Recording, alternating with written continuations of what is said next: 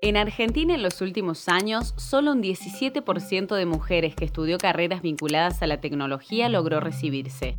El sector empresarial indica que hay un 23% de trabajadoras. Solo el 4% de las startups son fundadas por mujeres. Al ritmo actual, la brecha de género logrará cerrarse en 257 años. 257 años. Reescribiendo el código.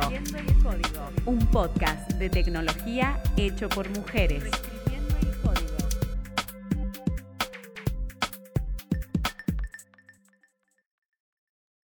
Somos mujeres en tecnología y te damos la bienvenida a un nuevo capítulo. Se ha detectado una amenaza. Seguridad informática y ciberdelitos.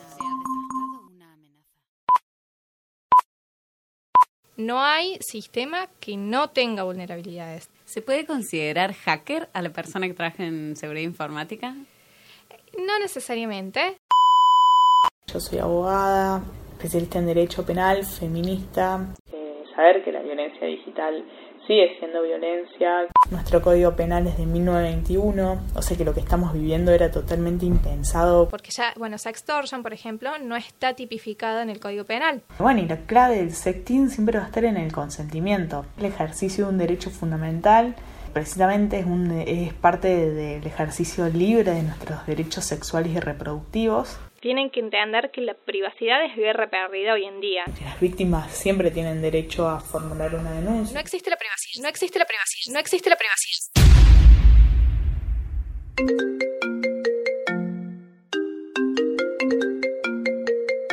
Hola, ¿qué tal? Soy Giselle, tengo 29 años. Quería compartirles mi experiencia en relación a la invasión de la privacidad digital. Mujeres en tecnología, potenciando la diversidad en el ecosistema tech.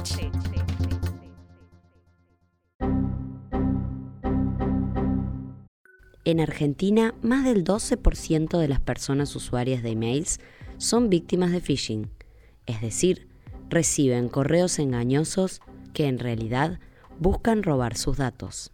En nuestro país, el 29% de las compañías fue atacada al menos una vez el último año.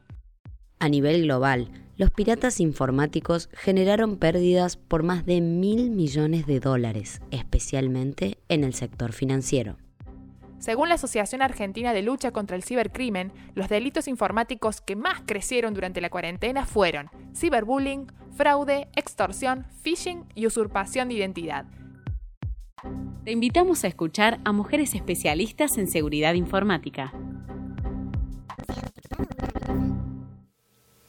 Hola a todos, yo soy Ileana Barrenuevo, tengo 24 años, soy ingeniera en sistemas de información, graduada de la UTN, de la Regional de Córdoba. Actualmente soy Security Engineer, también participo como pentester en el equipo de seguridad del Laboratorio de Sistemas de la misma FACU. También soy docente en la UTN en la carrera de Ingeniería Civil. Me desempeño como docente de Fundamentos de Informática y por otro lado, bueno, estoy haciendo posgrado, estoy estudiando la maestría en sistemas. Eh, actualmente estoy en lo que es seguridad informática, es un campo que me apasiona. Yo comencé a, meterme en este mundo hace como tres años. Eh, asistí a las charlas que daban los chicos del laboratorio de sistemas durante lo que es la, la Semana de la Seguridad en la FACU y ya después arranqué en, en, proyectos de investigación en la misma FACU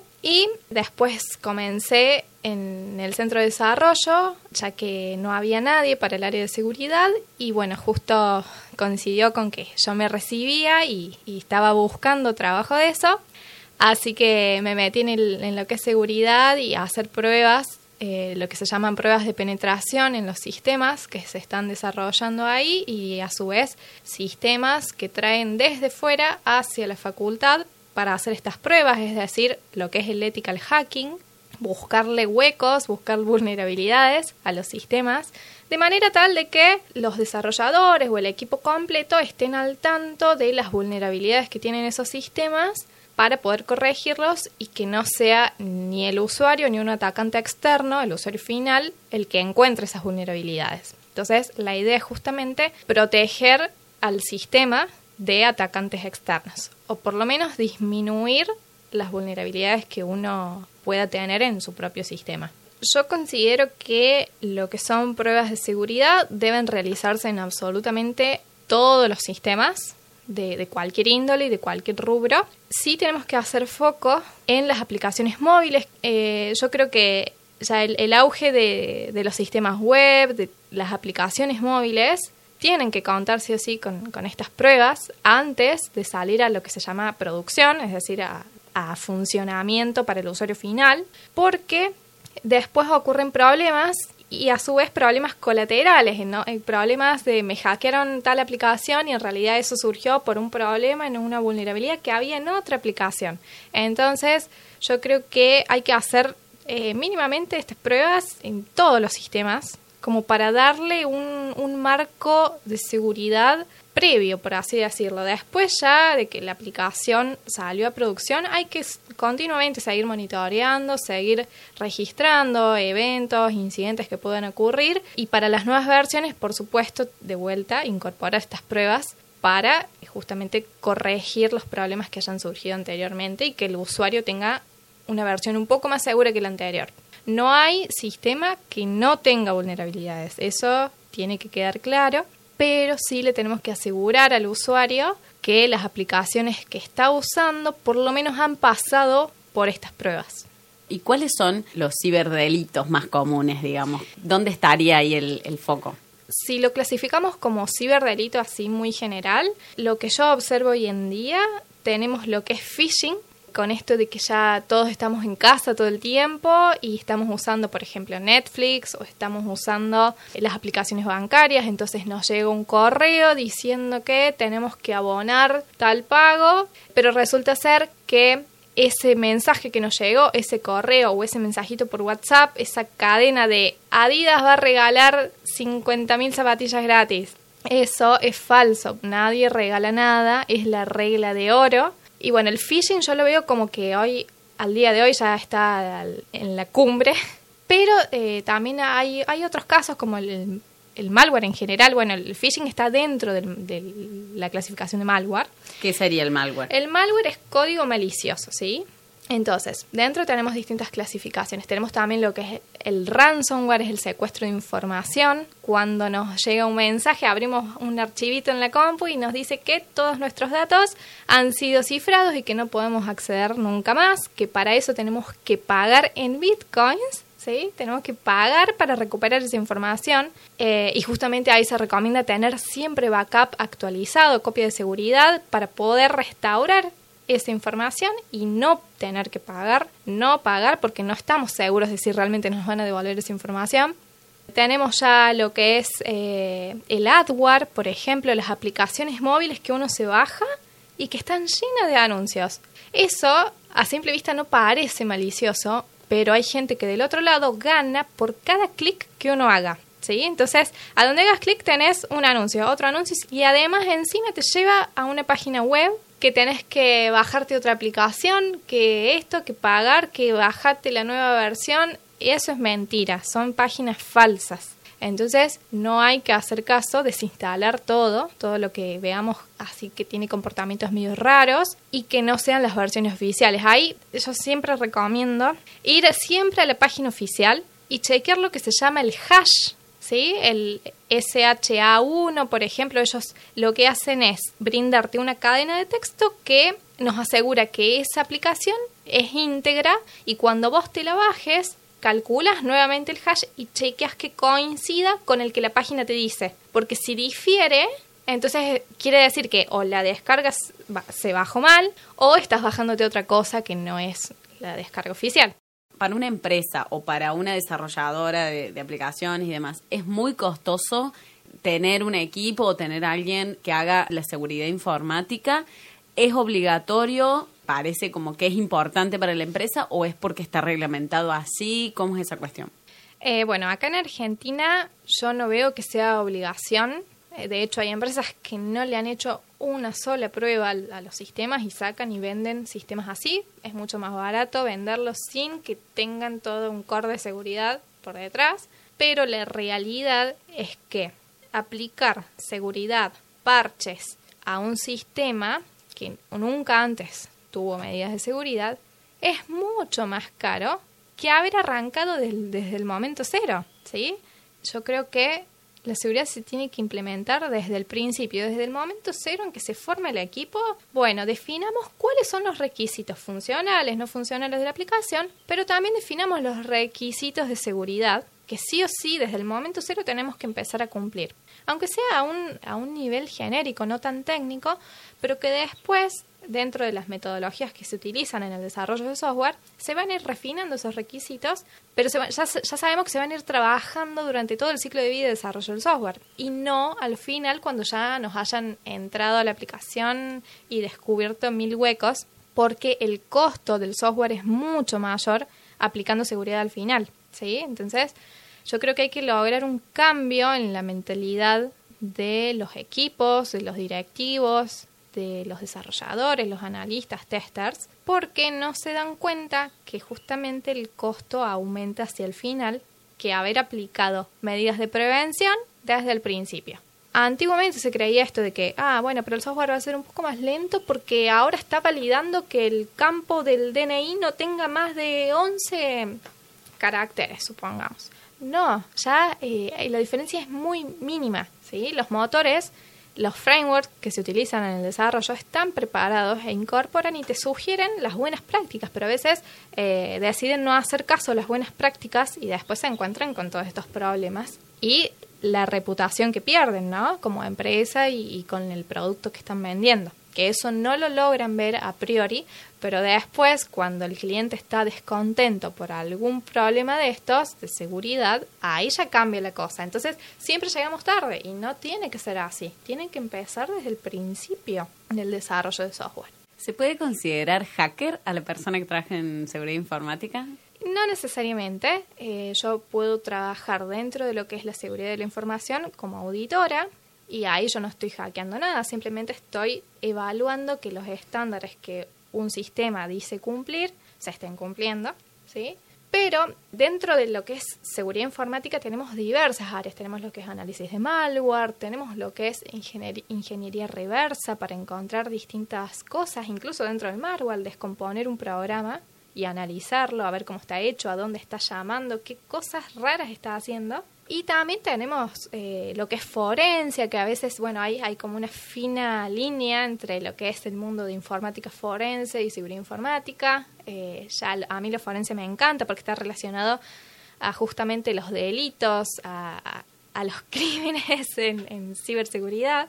Es como, como lo que sería forense en medicina, igual, digamos, una vez que sucede algo, se, hace... hace la típica autopsia, vamos a ver qué pasó acá, cuál fue el origen, qué es lo que llevó a que se diera este incidente. Eh, por ejemplo, en el tema de fraudes, yo también estoy trabajando con una consultora en, el tema de fraudes informáticos, con esto del phishing, de por ahí analizar desde dónde surgió este tema, una empresa que tuvo un fraude y, bueno, no saber si vino por el servidor de mail, si vino porque alguien de adentro, es, eso también está bueno, a mí me gustó mucho. Eh, y no necesariamente estoy hackeando, sí tengo que tener skills, habilidades de, de hacker, de ser curiosa, tratar de ir a la raíz. A mí lo que me gusta mucho es investigar, me encanta buscar información, me encanta stalkear.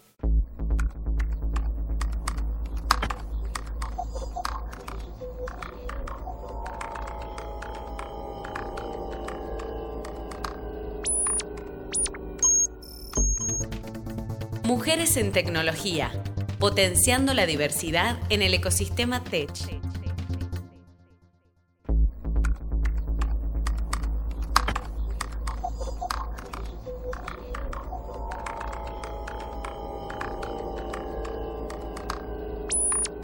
Como vimos en capítulos anteriores, la brecha de género está presente en todos los ámbitos de la tecnología y la ciberseguridad no es la excepción.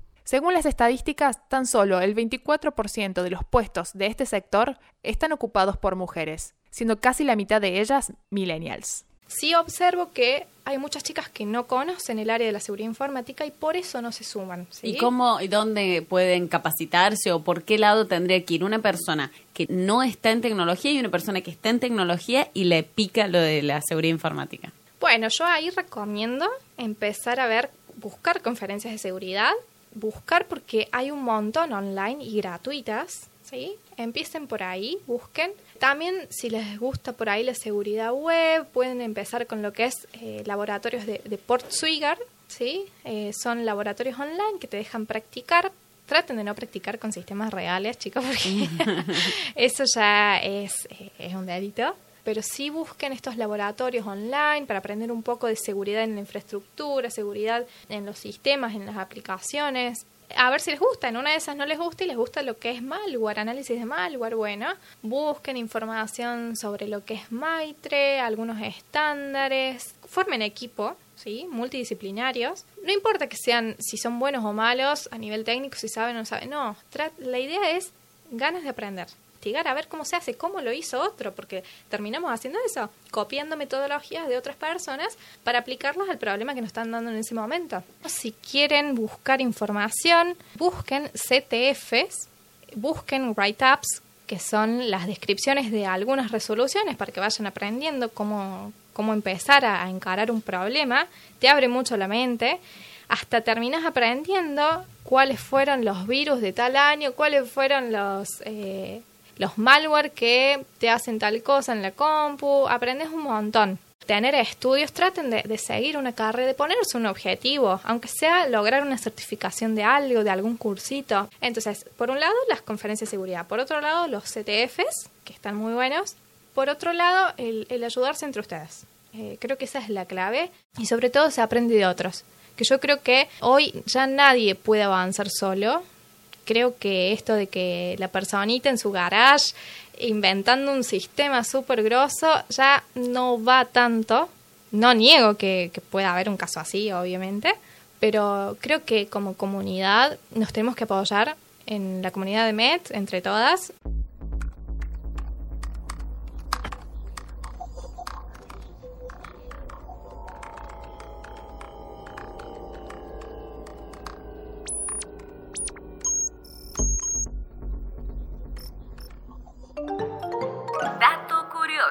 La sextorsión llegó al Congreso argentino hace poco más de un año.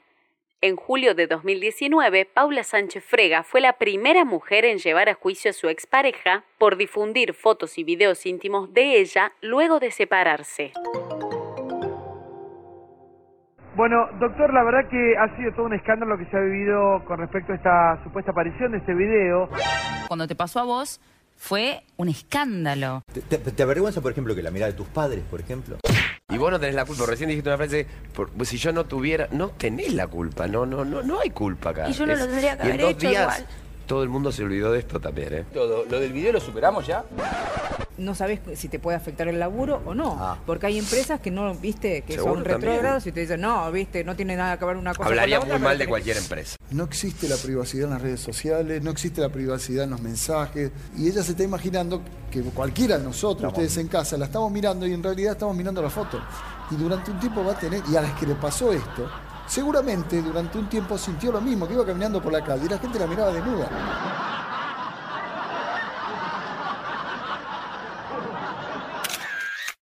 lo que usted está diciendo se deduce que ella, bueno, habría sido engañada, que, bueno, habría sido alcoholizada. Eh, lo, que, lo que hace suponer que ella tampoco sabe si la filmaron. Es decir, no tenemos constancia de que este video realmente exista. O ustedes tienen alguna imagen, les enviaron algo para hacer más fuerte la extorsión. Si está tan mal es porque existe. bueno, ¿qué, pero ella dice no saber qué sucedió esa noche. Pero ella en una entrevista que da ayer dice que esta persona a la que ella quería tanto le está volviendo su vida un infierno y está haciendo referencia a su novio. Exacto. Bueno, está bien, eso, eso es una manifestación que ella puede ser desde el punto de vista televisivo, pero esto no se puede plantear en una denuncia penal porque no reviste seriedad y el día de mañana ella puede encontrarse con un problema de una querella por calumnia respecto a una falsa imputación de un delito. Entonces, ella lo puede manifestar y lo puede inferir y lo puede decir a los medios de comunicación, pero no en una causa penal. Este, este momento eh, feminista que estamos viendo, yo conozco por lo menos muchos grupos que empezaron a, a tomar conciencia, es decir, no no lo paso, no, no, no quiero participar, que antes era sin pensar, te llega, lo mirás, jajaja, reenviar. Si lo pasás, sos parte de- del que lo hace. Sos parte Ay, pero de todos esta- lo pasan, decí la verdad. Pero igual tomemos- Para mí no, yo- yo no No, estoy de los acuerdo. varones, los varones. No, no, Ah, si los es un varones. video personal para mí, yo no, no es todo Personal el mundo. no, pero del otro. No, no, no, Es pero más, es de yo- la intimidad, se nota que es algo de intimidad, alguien conocido y no. Reescribiendo el código. Un podcast de tecnología hecho por mujeres.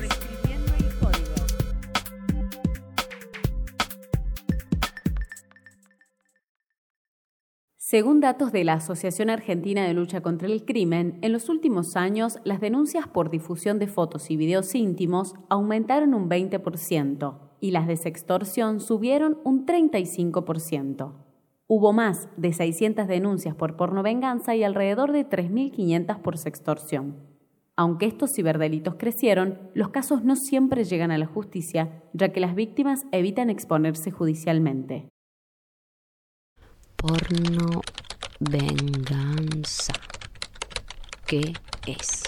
Según la página del Ministerio de Justicia y Derechos Humanos de Argentina, la pornovenganza es La difusión no consentida de imágenes o videos íntimos en redes sociales, servicios de mensajería instantánea y cualquier tipo de medio social donde se comparte información. El Código Penal considera la pornovenganza como un tipo de extorsión. Wow. ¿Qué es sextorsión? Según la página del Ministerio de Justicia de Argentina, las extorsiones Es una forma de chantaje en la que se amenaza a una persona con divulgar y hacer pública imágenes y videos de su intimidad sexual. La persona es amenazada y deberá dar dinero o hacer algo a cambio de que no se difundan las imágenes.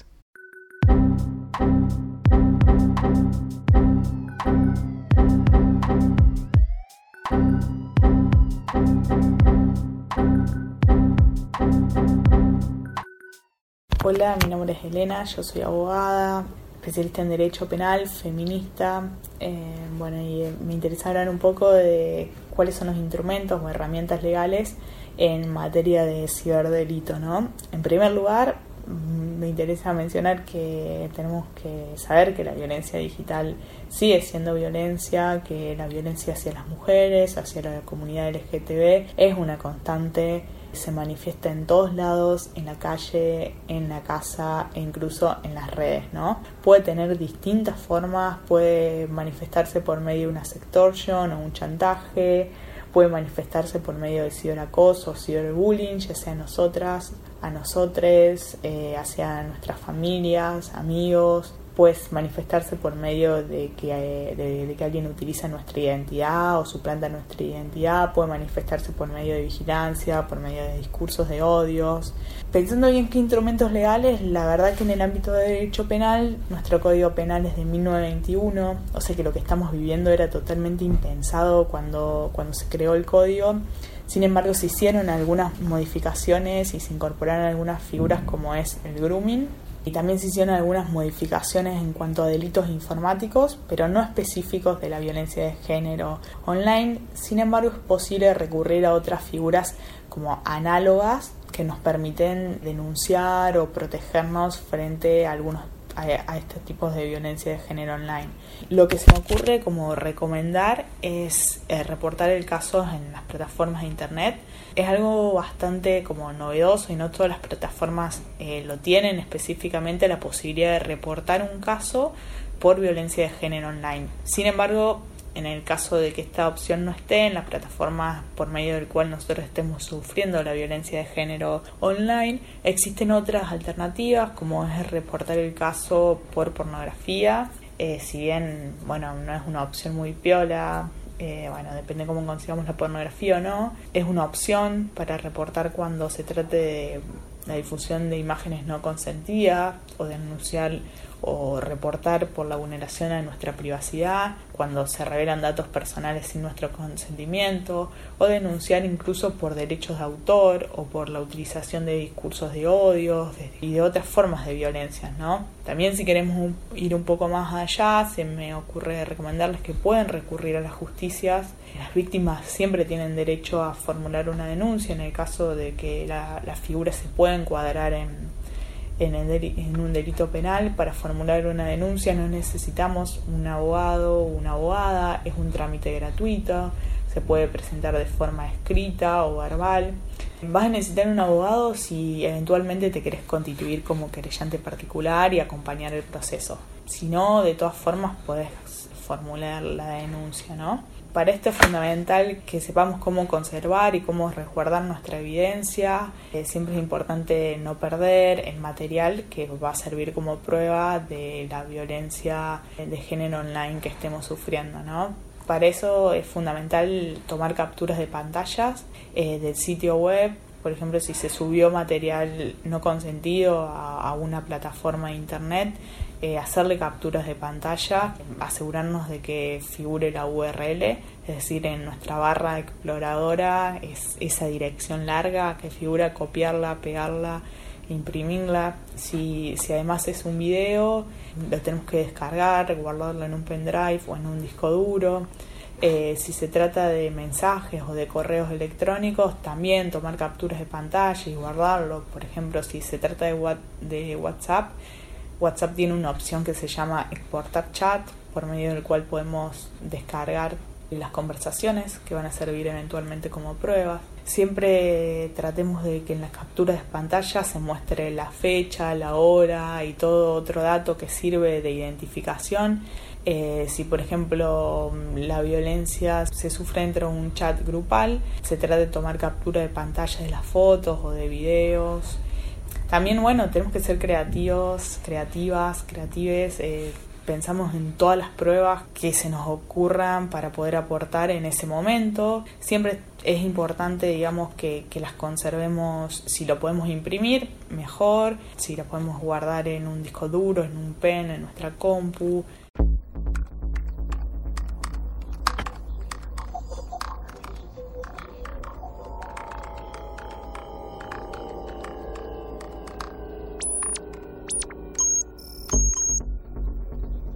Hola, ¿qué tal? Soy Giselle, tengo 29 años, quería compartirles mi experiencia en relación a la invasión de la privacidad digital respecto a una expareja con quien estuve un poco menos de un año. Esta persona es un varón heterosis que conocí en un espacio laboral comunitario.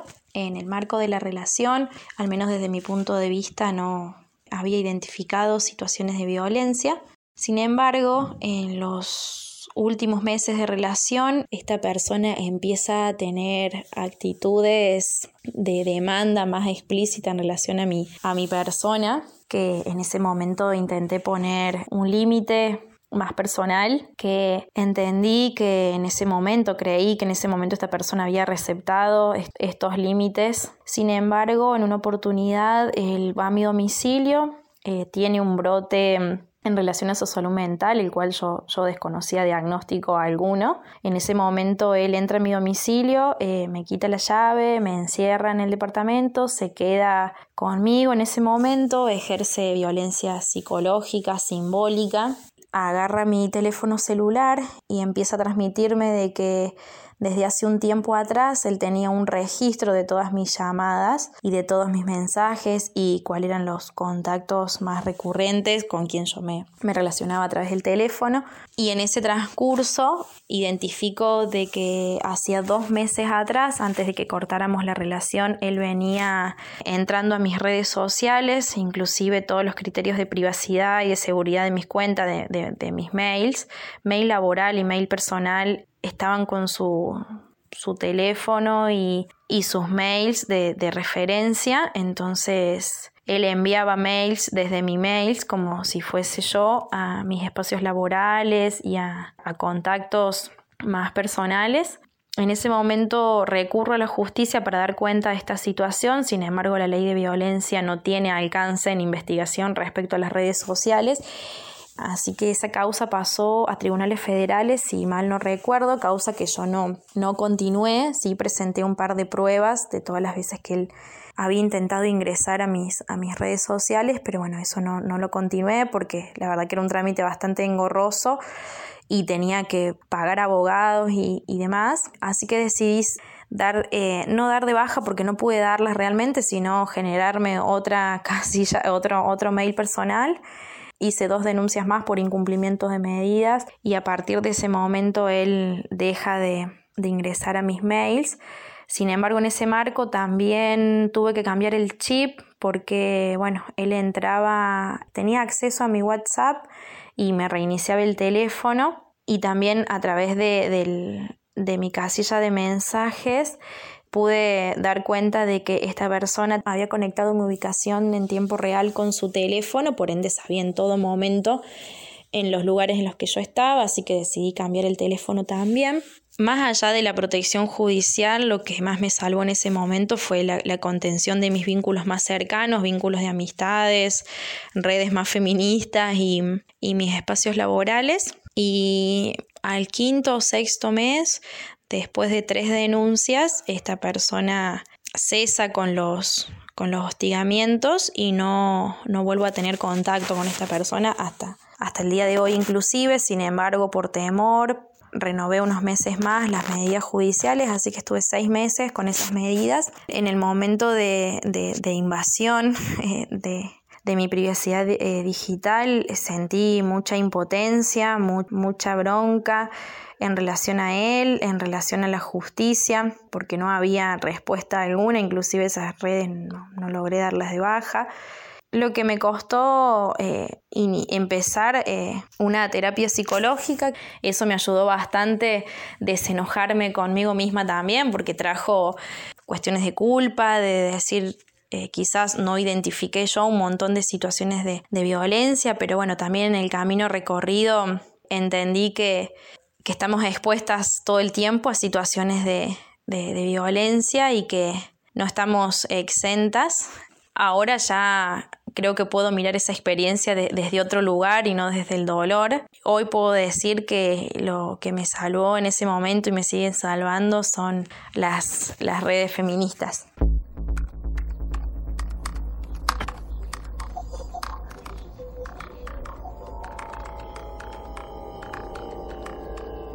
Mi historia que comienza más o menos así.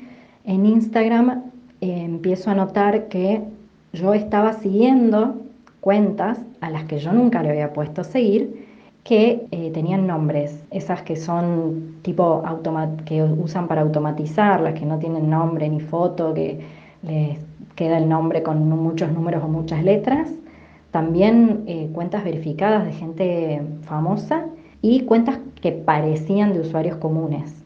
Eh, me empecé a dar cuenta de esta cosa rara porque me subían los, las, personas a las que yo seguía, las cuentas a las que yo seguía, y en particular eran nombres de Turquía. Entonces eh, me parecía algo raro y bueno, me bajé aplicaciones para, tratar de borrarlas todas juntas porque eran muchas y no podía, porque nada, para, para borrar varias cuentas tenés que pagar la aplicación. Así que lo empecé a hacer manual, borré varias y me daba cuenta que sistemáticamente me volvían a aparecer. Eh, lo que me pasó una vez después fue que me llega un mensaje por WhatsApp, una llama, era una videollamada por WhatsApp con un número raro, busco el código de área y era de Turquía.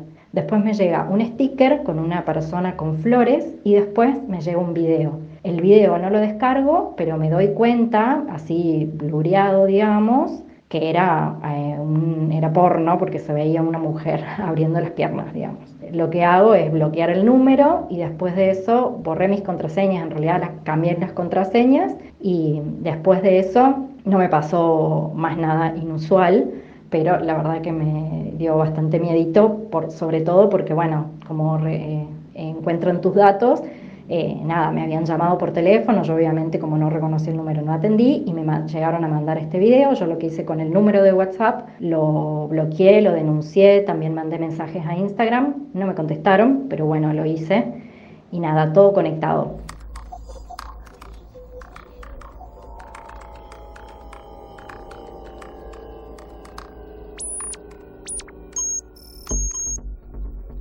Sobre qué recomendaciones o consejos se les pueden dar a las mujeres para que practiquen sexting seguro o envíen fotos consentidas preservando su seguridad e intimidad.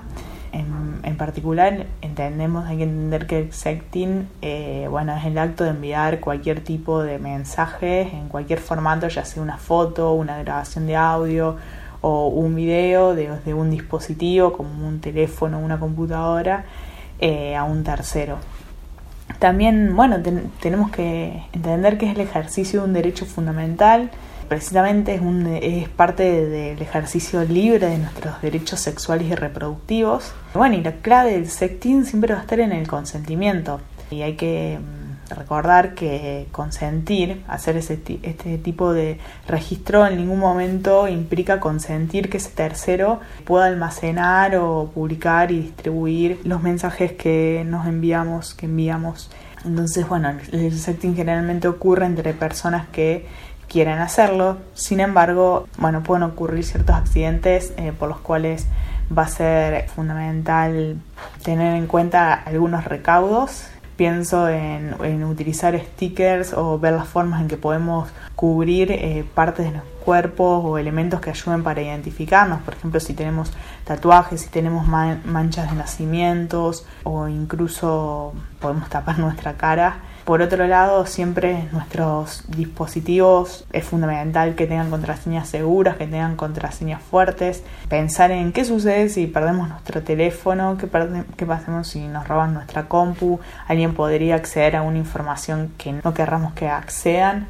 Por eso una combinación fuerte siempre va a implicar una combinación de números, símbolos, letras mayúsculas, minúsculas eh, recordar que es necesario cambiar las mismas con frecuencias. Ya se da un montón de pereza no repetir las contraseñas en, en todos nuestros dispositivos.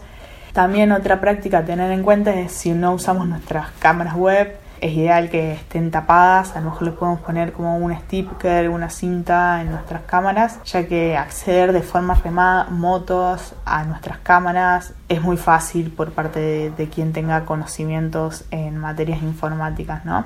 Siempre navegar en sitios seguros es fundamental que eh, nos fijemos que antes de la dirección aparezca el protocolo HTTPS por otro lado, si pensamos en vender nuestros dispositivos, pensemos en resetearla eh, y de esta forma asegurarnos que ya no están más nuestros archivos, nuestras fotos. También otra opción es mantener actualizados nuestros dispositivos. Ya sé, quizás les pase como a mí, que nunca tengo espacio eh, para actualizarlos, pero la verdad es que siempre tener la última actualización hace que nuestro dispositivo esté seguro y que, que no haya fallas y de esta forma evitar accesos indebidos. Por otro lado, eh, es la opción de utilizar algunas aplicaciones que mm, implican el cifrado de extremo a extremo. Las aplicaciones que más se suelen recomendar es Signal, también Telegram, aunque bueno, a veces se cuestiona si están o no están seguros. WhatsApp también ofrece, em, aparentemente informa que, esas comunicaciones son cifradas, pero bueno, si me preguntan a mí en qué aplicación para charlar eh, recomiendo, recomendaría Signal, que es bastante segura, ¿no? También otra aplicación para recomendar para hacer videos es Jitsi, J-I-T-S-I, que es una plataforma web que permite crear salas temporales para chat de voz y videos. Por ejemplo, a diferencia de Zoom, podemos como crear una sala sin necesidad de bajar ninguna aplicación. Y además, bueno, es de software libre, lo que también que, no haya intereses económicos en el medio siempre eh, es mucho más seguro. Por otro lado, evitar enviar SMS o hacer llamadas telefónicas, ya que bueno, en esta forma de comunicaciones las empresas prestatarias de este servicios almacenan la información sin ningún tipo de, cifrado. ¿no? Por el otro lado, quizás un poquito más complejo, pero, pero bueno, nunca viene de más la información, eh, borrar los metadatos. Eh, los metadatos son los datos de nuestros datos por ejemplo, un metadato de una imagen es la geolocalización de dónde fue sacada, de qué celu, en qué fecha y en qué hora fue tomada esa imagen. Existe una, un una página en donde a la cual podemos acceder para poder eliminar nuestros metadatos y que se llama Obscura Cam. Bueno, también eh, organizaciones como muy amigables en, todo este sentido, como es la plataforma acoso.online y TEDIC, que es una organización muy compañera paraguaya, que se escribe así como suena TEDIC. Y bueno, hay que empoderarse con el sexting y disfrutarlo, que está tomando todos los recaudos implica nada más ni nada menos que el ejercicio de un derecho sexual y reproductivo. Si fuiste víctima de un ciberdelito, denuncialo llamando al teléfono gratuito 137. También podés presentarte en la dependencia del Ministerio Público Fiscal de tu ciudad o provincia o encontrar más información en argentina.gov.ar. Este podcast es producido y realizado por Comunidad Med, Mujeres en Tecnología. Voces, edición y música, Catalina Arismendi, Julia Calvo, Jessica Checa y Florencia Risolo. Si querés formar parte de nuestra comunidad, nos encontrás en todas las redes sociales como Comunidad Med y en www.mujeresentecnología.org. Gracias por escucharnos.